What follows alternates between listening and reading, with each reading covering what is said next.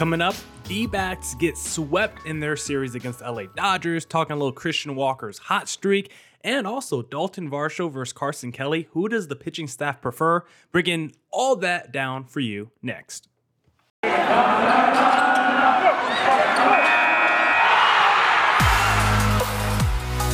You are Locked On Diamondbacks, your daily Arizona Diamondbacks podcast, part of the Locked On Podcast Network, your team every day.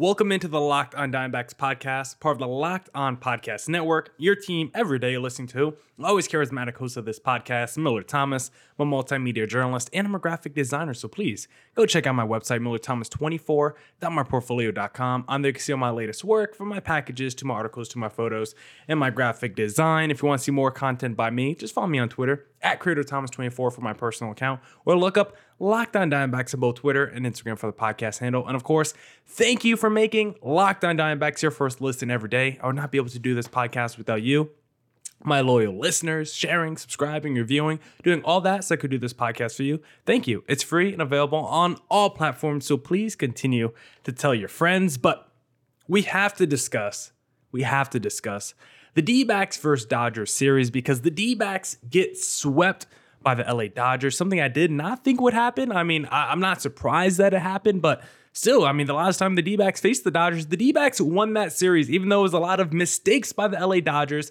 I thought the D backs could at least get one game in a four game series, but no. The D backs now fall to three games below 500. They got swept by the LA Dodgers, and now the stage is set for the Arizona Diamondbacks. Are they a pretender or a playoff contender? I'm not saying World Series. I'm not saying World Series contender. I'm just saying playoff contender, wild card spot. You know, maybe make a wild card run at least. Do they deserve to be in the playoff field? Pretender or playoff contender? That's the question now for the Arizona Diamondbacks. Because if you look at their upcoming schedule, the next let me see, one, two, three, four, five. The next six series for the D. So we're looking pretty far ahead, but this only takes you to about the second week of June. The next six series for the D backs, you play the Cubs starting tomorrow, which would be today at the time of you guys listening. And that's a rematch because remember, we just played the Chicago Cubs and lost two of three games to the Cubs, so we can't take them lightly. Then we play the Kansas City Royals. Then we play the Dodgers again. Then we play the Braves, who are four games below 500 at the time of me recording this. Then the Reds, and then the Pirates. So you look at the next six series. Really, the Dodgers are the only team that should give you any trepidation. I know the Braves are the reigning World Series champs, but they're struggling right now. They're not a very good ball club, at least right now. Maybe by the time they play the D backs, they will have turned it up a little bit, but you look at the next six series, five of them are very winnable series. The D backs can take two out of three for sure against the Royals, Cubs, Reds, and Pirates, but can they do that? That's where this question comes in. Are the D backs pretenders or actual playoff contenders? Because for most of the season, they played one of the toughest schedules in baseball. They were great against 500 teams, but you look at what they did against the Cubs and the Dodgers, and it makes you wonder is this team starting to spiral out of control? Are they entering their old habits, their bad habits once again? Because They've now lost six of their last seven games. And if you remember last season, I know last season was arguably the worst in franchise history. But if you remember, on April 30th, the D backs were 14 and 12. And when the D backs were 14 and 12, I know I was blowing up the Locked On MLB group chat. I think they had just beat the Pi, uh, the Padres. I think I was going crazy on April 30th. But like at May 18th, the D backs are three games below 500. But after that Marlins series, they were what, one or two games above 500? And now you have to wonder is the season going to start to spiral out of control just like it did last year after they were two games above 500? The D backs struggled to win games after that. And after this Miami Marlins series, are we seeing the same remnants? Are they spiraling out of control again? That's the question I pose because you look at the game today for the D backs. The D backs so far in this series, the first three games, were able to jump out to early leads. And they didn't do that in the fourth game. The Dodgers were able to score first in that first inning, and you're like, uh oh, are the Dodgers off and running? But Zach Davies was able to settle down after that first inning, and the D backs got that run back at the top of the second. So they were able to tie it up pretty quickly. They eventually took the lead in the third inning, but it wasn't enough of a lead. It was only a one run lead. And we know if the D backs have to hand the ball over to their bullpen, uh, it could get pretty dicey because there's also no Kyle Nelson. He was just placed on the 10 day injured list along with Cooper Hummel today. So, really, the only guy you could trust right now in the bullpen is Joe Mantiply, unless you trust Noah Ramirez, unless you trust Ian Kennedy. The guy I trust the most is Joe Mantiply. So, Davies really had to pitch perfect. I mean, once he got that one run lead, he basically had to go seven, eight innings if the D backs wanted a chance to win this game. And hopefully, Mantiply could close that out uh, in the ninth inning. But Davies, like all the other D back starting pitchers, was a, oh, the Dodgers were able to get after him in basically one inning because if you look at Tyler Gilbert and Merrill Kelly yesterday, like in that doubleheader, both of them kind of got shelled in one inning. Like both of them kind of got destroyed. Merrill Kelly in that second inning for Tyler Gilbert, I think it was that sixth inning. And for Zach Davies, the fourth inning is what absolutely destroyed him. He gave up four runs in that fourth inning, including a home run to Justin Turner. And after he gave up um, the home run to Justin Turner, I tweeted out like, this game is over. The D backs have gotten swept by the LA Dodgers, and people were responding to me like, the game's not over. It's only like the fourth, fifth inning. Like, why are you saying that? Like, it's because I've seen this D backs team. I try to watch almost every D backs game um, from start to finish. Now, some games I come in the third inning, some games I leave a little early, depending on how it's going. But after I saw that Justin Turner home run, I tweeted out, This game is over. D backs are getting swept. They've lost six of their last seven. And it's because I watched this team too many times and I knew there was no chance, no way for this team to get back. How are they going to do it? Through bullpen pitching? Uh, no, it's not like after they went down, was it four to two, five to two? It's not like the bullpen was going to keep them in the game after Zach Davies left. And somehow the bullpen actually performed pretty well after Zach Davies left. Like, surprise, surprise. The only day we get good bullpen performance is when Zach Davies gives up five earned runs because the bullpen, after Davies went out, actually pitched perfectly. But can you usually, typically trust the bullpen? No. Were you trusting the offense to get you back in this game? Um, probably not, considering they were what two for 11 with runners in scoring position on the day. And don't forget, I mean, another reason why I thought the D backs had no chance to win this game after the inning. You just have to fast forward to the fifth inning. I believe it was. Was it the fifth inning? Let me double check for you guys. It might have been the sixth inning. Let me see here. Um, yeah. You fast forward to that fifth inning. The D backs get the bases loaded. No out. So I sent that tweet before this situation even happened. And I was maybe quote tweeting my own tweet and saying, Did I speak too soon? Did I say the D backs lost too early? Because all of a sudden it's bases loaded, no outs, and the D backs got something cooking in the fifth inning. And then what happened?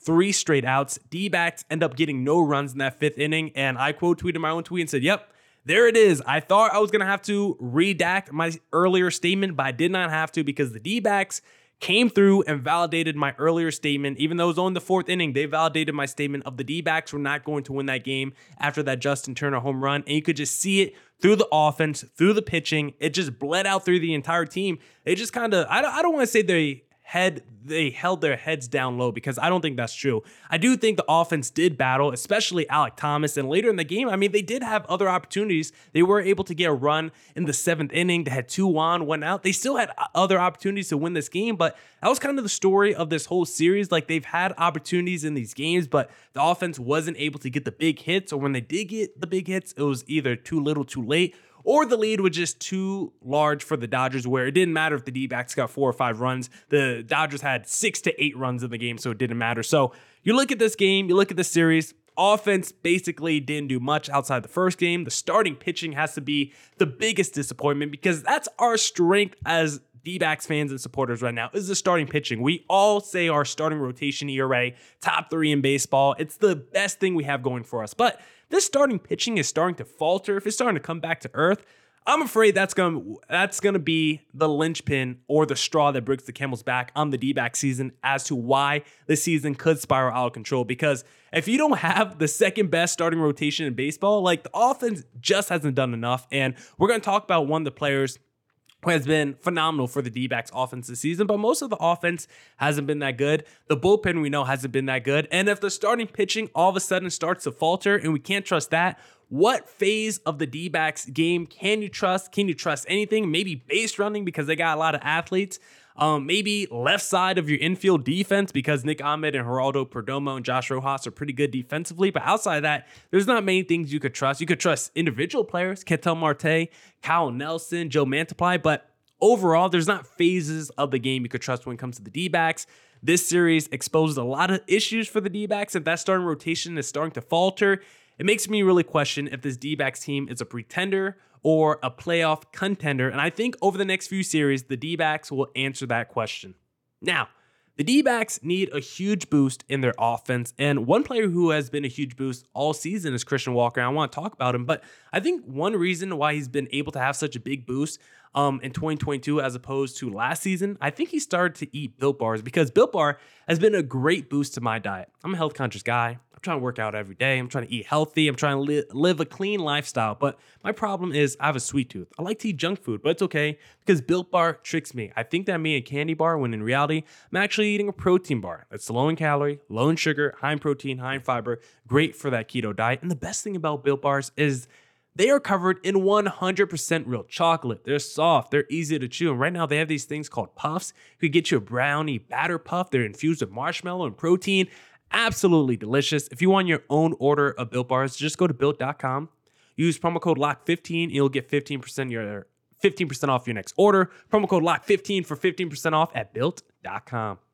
And thank you for making Locked On Diamondbacks your first listen every day. For your next listen, check out that Locked On Now podcast. I know there was a little pause there. Recaps of MLB games with analysis from our local experts, taking fans through the season like no other network, free and available wherever you get your podcasts.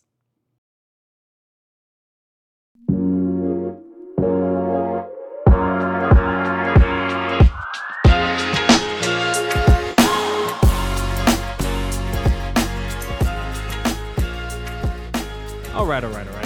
Let's get back into the podcast because I want to talk a little Christian Walker because the D backs offense hasn't been great this season. We know they're pretty much at bottom three in every offensive category as a team. It's starting to kick up a little bit in May because guys like Ketel Marte and guys like Christian Walker have been able to carry this offense through this month of May. And I want to talk about Christian Walker and just basically highlight some of the numbers and stats for Christian Walker because this is someone who is a huge swing player for the D backs. He's someone that had an oblique injury last year, spent a lot of time on the injured list, just had a down season across the board statistically. He just did not look like the same guy at the plate on baseball reference, you would have not recognized that was Christian Walker because entering the season, I'm like, hey, if you play fantasy football in the 12th round, go get you Christian Walker. He's going to be the biggest steal in fantasy. And right now, if you look at fantasy numbers and ranks, like Christian Walker's right there at the top of the list for uh, first baseman. I think he's still on the waiver wire in two of my leagues. So I might have to go scoop up Christian Walker because over the last two weeks,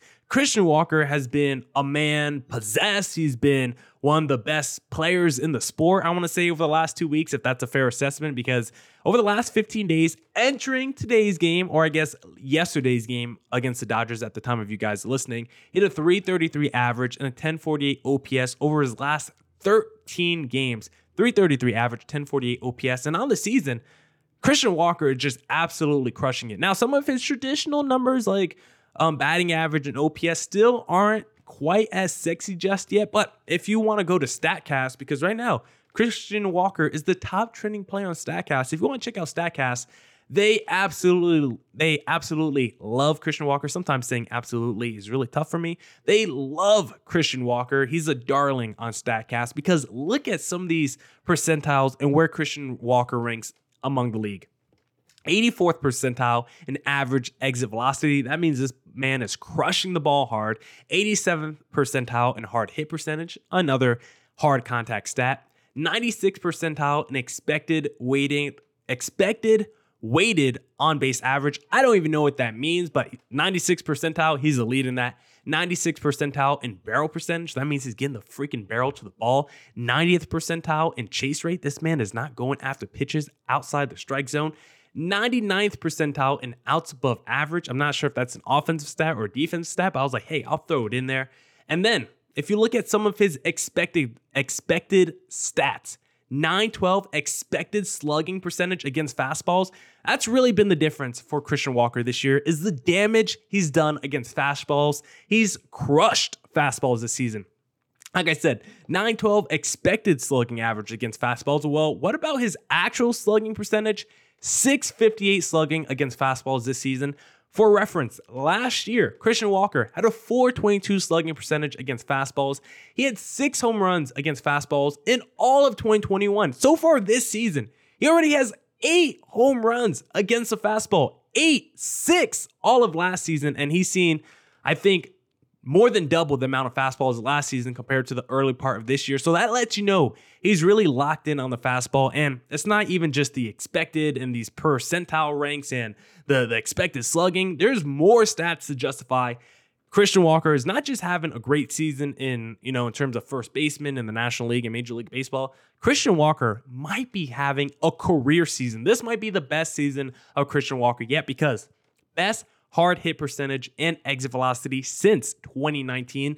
Probably the greatest season of his career. Walk percentage is also the best since 2019, and second best strikeout percentage of his career. He's not striking out, and he's getting on base at a way higher rate than he has the past couple years. Plus, he's hitting the ball hard. He's doing everything you would want in a player, and he's even being more patient at the plate. So he's hitting for power, he's hitting for contact, and he's being patient at the plate, and he's not striking out all positive signs for Christian Walker because lowest swing percentage of his career has led to the highest contact rate of his career. Let me say that again because I don't know if I said that cleanly. I don't know if I fumbled the bag there. So, lowest swing percentage of his career. So, when pitchers are coming in, he's swinging at a lower rate than ever, but the contact percentage is higher than ever. So, it's all working in unison. Sixth best war among first basemen in Major League Baseball, according to Fangraphs. Now, the only downside of this fantastic season Christian Walker is having, especially the last two weeks, in those last 13 games, when he's having that 333 average and 1048 OPS, he only has seven RBIs in those 13 games, despite three home runs, three doubles, the extra base hits. He only has seven RBIs because the men in front of Christian Walker are not doing their job. And it's not just the Varshos or the Ketel Martes. It's not really any of those guys. It's as a unison, as a team. This team is just not cohesive enough. When have you ever seen Christian Walker go up there as a cleanup hitter and there's already two on to start the game with one out, and now Christian Walker has a chance to hit a three run bomb. A lot of those Christian Walker home runs are usually solo shots. I think in the doubleheader yesterday, he had a two run bomb, but that's usually a lot for Christian Walker. If there's one guy on the bases, that's usually a lot for Christian Walker. As a cleanup guy, his job is to drive home the dudes on the bases, and a lot of times, there's not many people on the bases for Christian Walker to drive home. And I think that has been a big issue for this D team. As we know, runners in scoring position has been a problem. They usually don't come through in that area. They also struggle getting runners in scoring position. They were able to do that a little bit today, and bases loaded, no outs, they did not come through, and that was not Christian Walker's fault. So for the D backs, they need to give Christian Walker more RBI opportunities. The only man who's driving in right now is himself on those solo shots. So let's give Christian Walker some more RBI opportunities because this man has been a has been possessed so far this season, especially the last two weeks. He's been on fire, and right now, if I had to place on bet, if I had to place a bet on Christian Walker leading the D backs in home runs, I would have to go to Bet Online and place that bet because I think that is a slam dunk bet. And Bet Online is not just a place, a great place to place D backs bets. It's a, just a great tool and resource overall because our partners at BetOnline continue to be the number one source for your betting stats and sports info. Find the latest odds, news, and sports developments, including this year's basketball playoffs, Major League Baseball scores, fights, and even next season's NFL futures. BetOnline is your continued source for your sports wagering information, from live betting to playoffs, esports, and more. Head to the website today or use your mobile device to learn more about the trends and actions. BetOnline, where the game starts.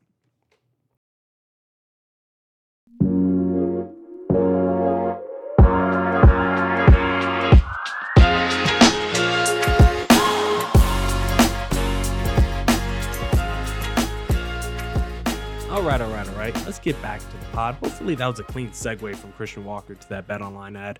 Um, I, I, felt like it wasn't as clean as I wanted it to be, but hey, what can you do? Because now I want to talk a little Dalton Varsho versus Carson Kelly. I don't really know how to frame this segment. Should it be who does the pitching staff prefer more? Because there is a weird phenomenon where Dalton Varsho just the, the pitching staff just does not perform as well with Dalton Varsho behind the plate as opposed to Carson Kelly. I think it's more about Carson Kelly and how good of he how good he has become as a defensive catcher and a framer of the baseball than Dalton Varsho's, you know, lack uh, you know, lackness in that area. I don't know the, the correct way to say it. I think it's more about Kelly being really good as a catcher as opposed to as not opposed to Dalton Varsho being as good of a catcher as Carson Kelly, if that makes sense. Because I feel like Dalton Varsho has been a pretty good catcher so far this season when Kelly hasn't been there. I felt like he's done a good job of throwing out runners. I felt like his arm from first to second has been really strong this year. Yeah, the framing could be a little bit better, but I don't think he's letting balls get away from him. I think he's done a good job of keeping balls in front of him. So, from a defensive standpoint, I don't think Dalton Varsho has been bad at all. Again, I think it's more about Kelly's progress and progression as a catcher, as a pure catcher, as a guy who could frame pitchers, as opposed to Dalton Varsho's inability to do that. That's why I want to say, not lack of or whatever I was trying to say, but inability to do that because I don't think Dalton Varsho has an inability to do that. I just think Carson Kelly has a greater ability to do that. And right now, if you look at the stats for Dalton Varsho versus Carson Kelly, Kelly's played like double the innings as opposed to Dalton Varsho at catcher, but the numbers so far for Dalton Varsho as a catcher, catching this pitching staff just hasn't been very pretty. Like he's allowed 14 home runs behind the plate, which is tied for the most on the team, despite playing significantly less than every other catcher. He's tied with Jose Herrera for the most home runs allowed, but Jose Herrera has like 125 innings behind the plate. Dalton Varsho was like 75. Um, Herrera might be at like 130 after today, but it's really shocking to see. Like, I don't understand why the pitchers are giving up so many more home runs with Dalton Varsho. I have a theory as to why, but let's keep going through some stats. Dalton Varsho, also 7, 766 OPS allowed, is also the highest among catchers on the team. Kelly, only a 588 OPS allowed for Carson Kelly. Kelly is also in, this is where my theory comes in. Kelly's also in the 87th percentile for framing pitches, while Varsho is in the 28th percentile for framing pitchers. When it comes to throwing out guys or making sure the ball doesn't get by you, I'm not sure there's a big difference between these two. But when it comes to framing pitches, I think that's a big difference because Carson Kelly is making balls look like strikes. While Dalton Varsho just isn't doing that as much. And when you turn a lot of those balls into strikes, it leads to more strikeouts, it leads to more short innings. And Carson Kelly is a big factor into why this pitching staff has been so good this season. Catchers are still important in baseball until they bring in the um, robot umps, catchers are still very important um, people in baseball, and a lot of pitchers still prefer one catcher. I believe when Madison Bumgarner first got to the D they signed Stephen Vogt because that was his catcher, I think, in uh in San Fran for a little bit. And basically, any day Madison Bumgarner started um, for the D backs, he had Stephen Vogt catching him. It wasn't Carson Kelly. He preferred Stephen Vogt. And so a lot of pitchers like to do that where they have their preferred catcher that they want to throw to, maybe because they're more comfortable. They just know each other a lot better. They have a certain chemistry. And I think for Carson Kelly, he's just more locked in on this pitching staff. And it's not a surprise. He's probably played a lot more with this pitching staff and practiced a lot more um, catching this pitching staff than a Dalton Varsho. There's just a lot more time in with Carson Kelly because Dalton Varsho, majority of the time, is going to be playing center field for the D backs. When Carson Kelly is healthy, Dalton Varsho will move back to center field. But with Carson Kelly still on the 10 day injured list, I think we have to ask the question should Dalton Varsho go back to play more center field and using Herrera more as the backup catcher or really the main catcher with Carson Kelly out? Because um, Herrera's kind of in between both of them when it comes to stats. So that's a that's an interesting question for this D-backs coaching staff. Should you play Herrera a little bit more just because he's better than Dalton Varsho defensively, even though it might be a step back offensively? And if I had to make that choice, I'm probably still sticking with Dalton Varsho behind the plate because with Varsho behind the plate, it just adds it just allows me to add another dynamic offensive player to the lineup. Typically, an Alek Thomas in the outfield, or maybe you have Pavin Smith or something, or David Peralta or Cooper Hummel. There's so many more options you could throw into your lineup when you have Dalton Varsho behind the plate as opposed to Jose Herrera. Herrera just doesn't do enough at the plate for me to want to take Dalton Varsho out behind the plate because it's not like Yes, Herrera has been better at catching this pitching staff than Dalton Varsho. I don't know if it's night and day difference. I feel like their offense between those two players is night and day. I don't feel like the catching is night and day. So because of that reason, I'm still probably riding with Varsho over Herrera. Even though Herrera might be the better pure catcher, I just think the offense of Varsho outweighs the catching ability of a Jose Herrera. But I do think this pitching staff desperately needs Carson Kelly back because as much as I like Dalton Varsho, I want to see him back in center field full time. His defensive stats as a center fielder are fantastic. He's a really good defensive center fielder. And I think we also want to see a little Dalton Varsho and Alek Thomas. We want to see that combination more in the outfield, and it will push someone like Pavin Smith maybe out of the outfield a little bit more because Alek Thomas is a lefty. And we'll see what happens. Maybe they put Dalton Varsho behind the plate when there's a righty on the mound once Carson Kelly comes back so they can still get Alek Thomas a lefty in the outfield with the Pavin Smiths and the David Peraltas and all that. But eventually I want to see Carson Kelly behind the plate no matter who's pitching that day. I want to see Carson Kelly behind the plate. I want to see Dalton Varsho in the outfield. I want to see Alek Thomas in the outfield as well because I think that gives us our best chance to win. I don't care about the cross matchups or anything like that. At the end of the at the end of the day, you have to put your best players on the field, and I think that will include Dalton Varsho and Alek Thomas in the outfield with Carson Kelly behind the plate. And we desperately need Carson Kelly back because the pitching staff looks like the best pitching staff in baseball when Kelly's behind the plate, but with Dalton Varsho behind the plate, it gets a little bit more sketch. So, Carson Kelly, we need you to come back. We love Dalton Varsho, but Kelly, as a catcher, we need you, pal. Now, that's it for this edition of the Locked On Diamondbacks podcast. Come back tomorrow. Come back tomorrow for more Diamondbacks news coverage and insight. We'll definitely talk a little bit about the Chicago Cubs. We'll talk about game one and we'll talk about things we're watching for the D backs heading into the weekend series. Thank you for making Locked On Diamondbacks your first listen every day. Go make your second listen of the day Locked On MLB with my pal and your pal Sully Baseball. And as always, stay safe and stay healthy. Deuces!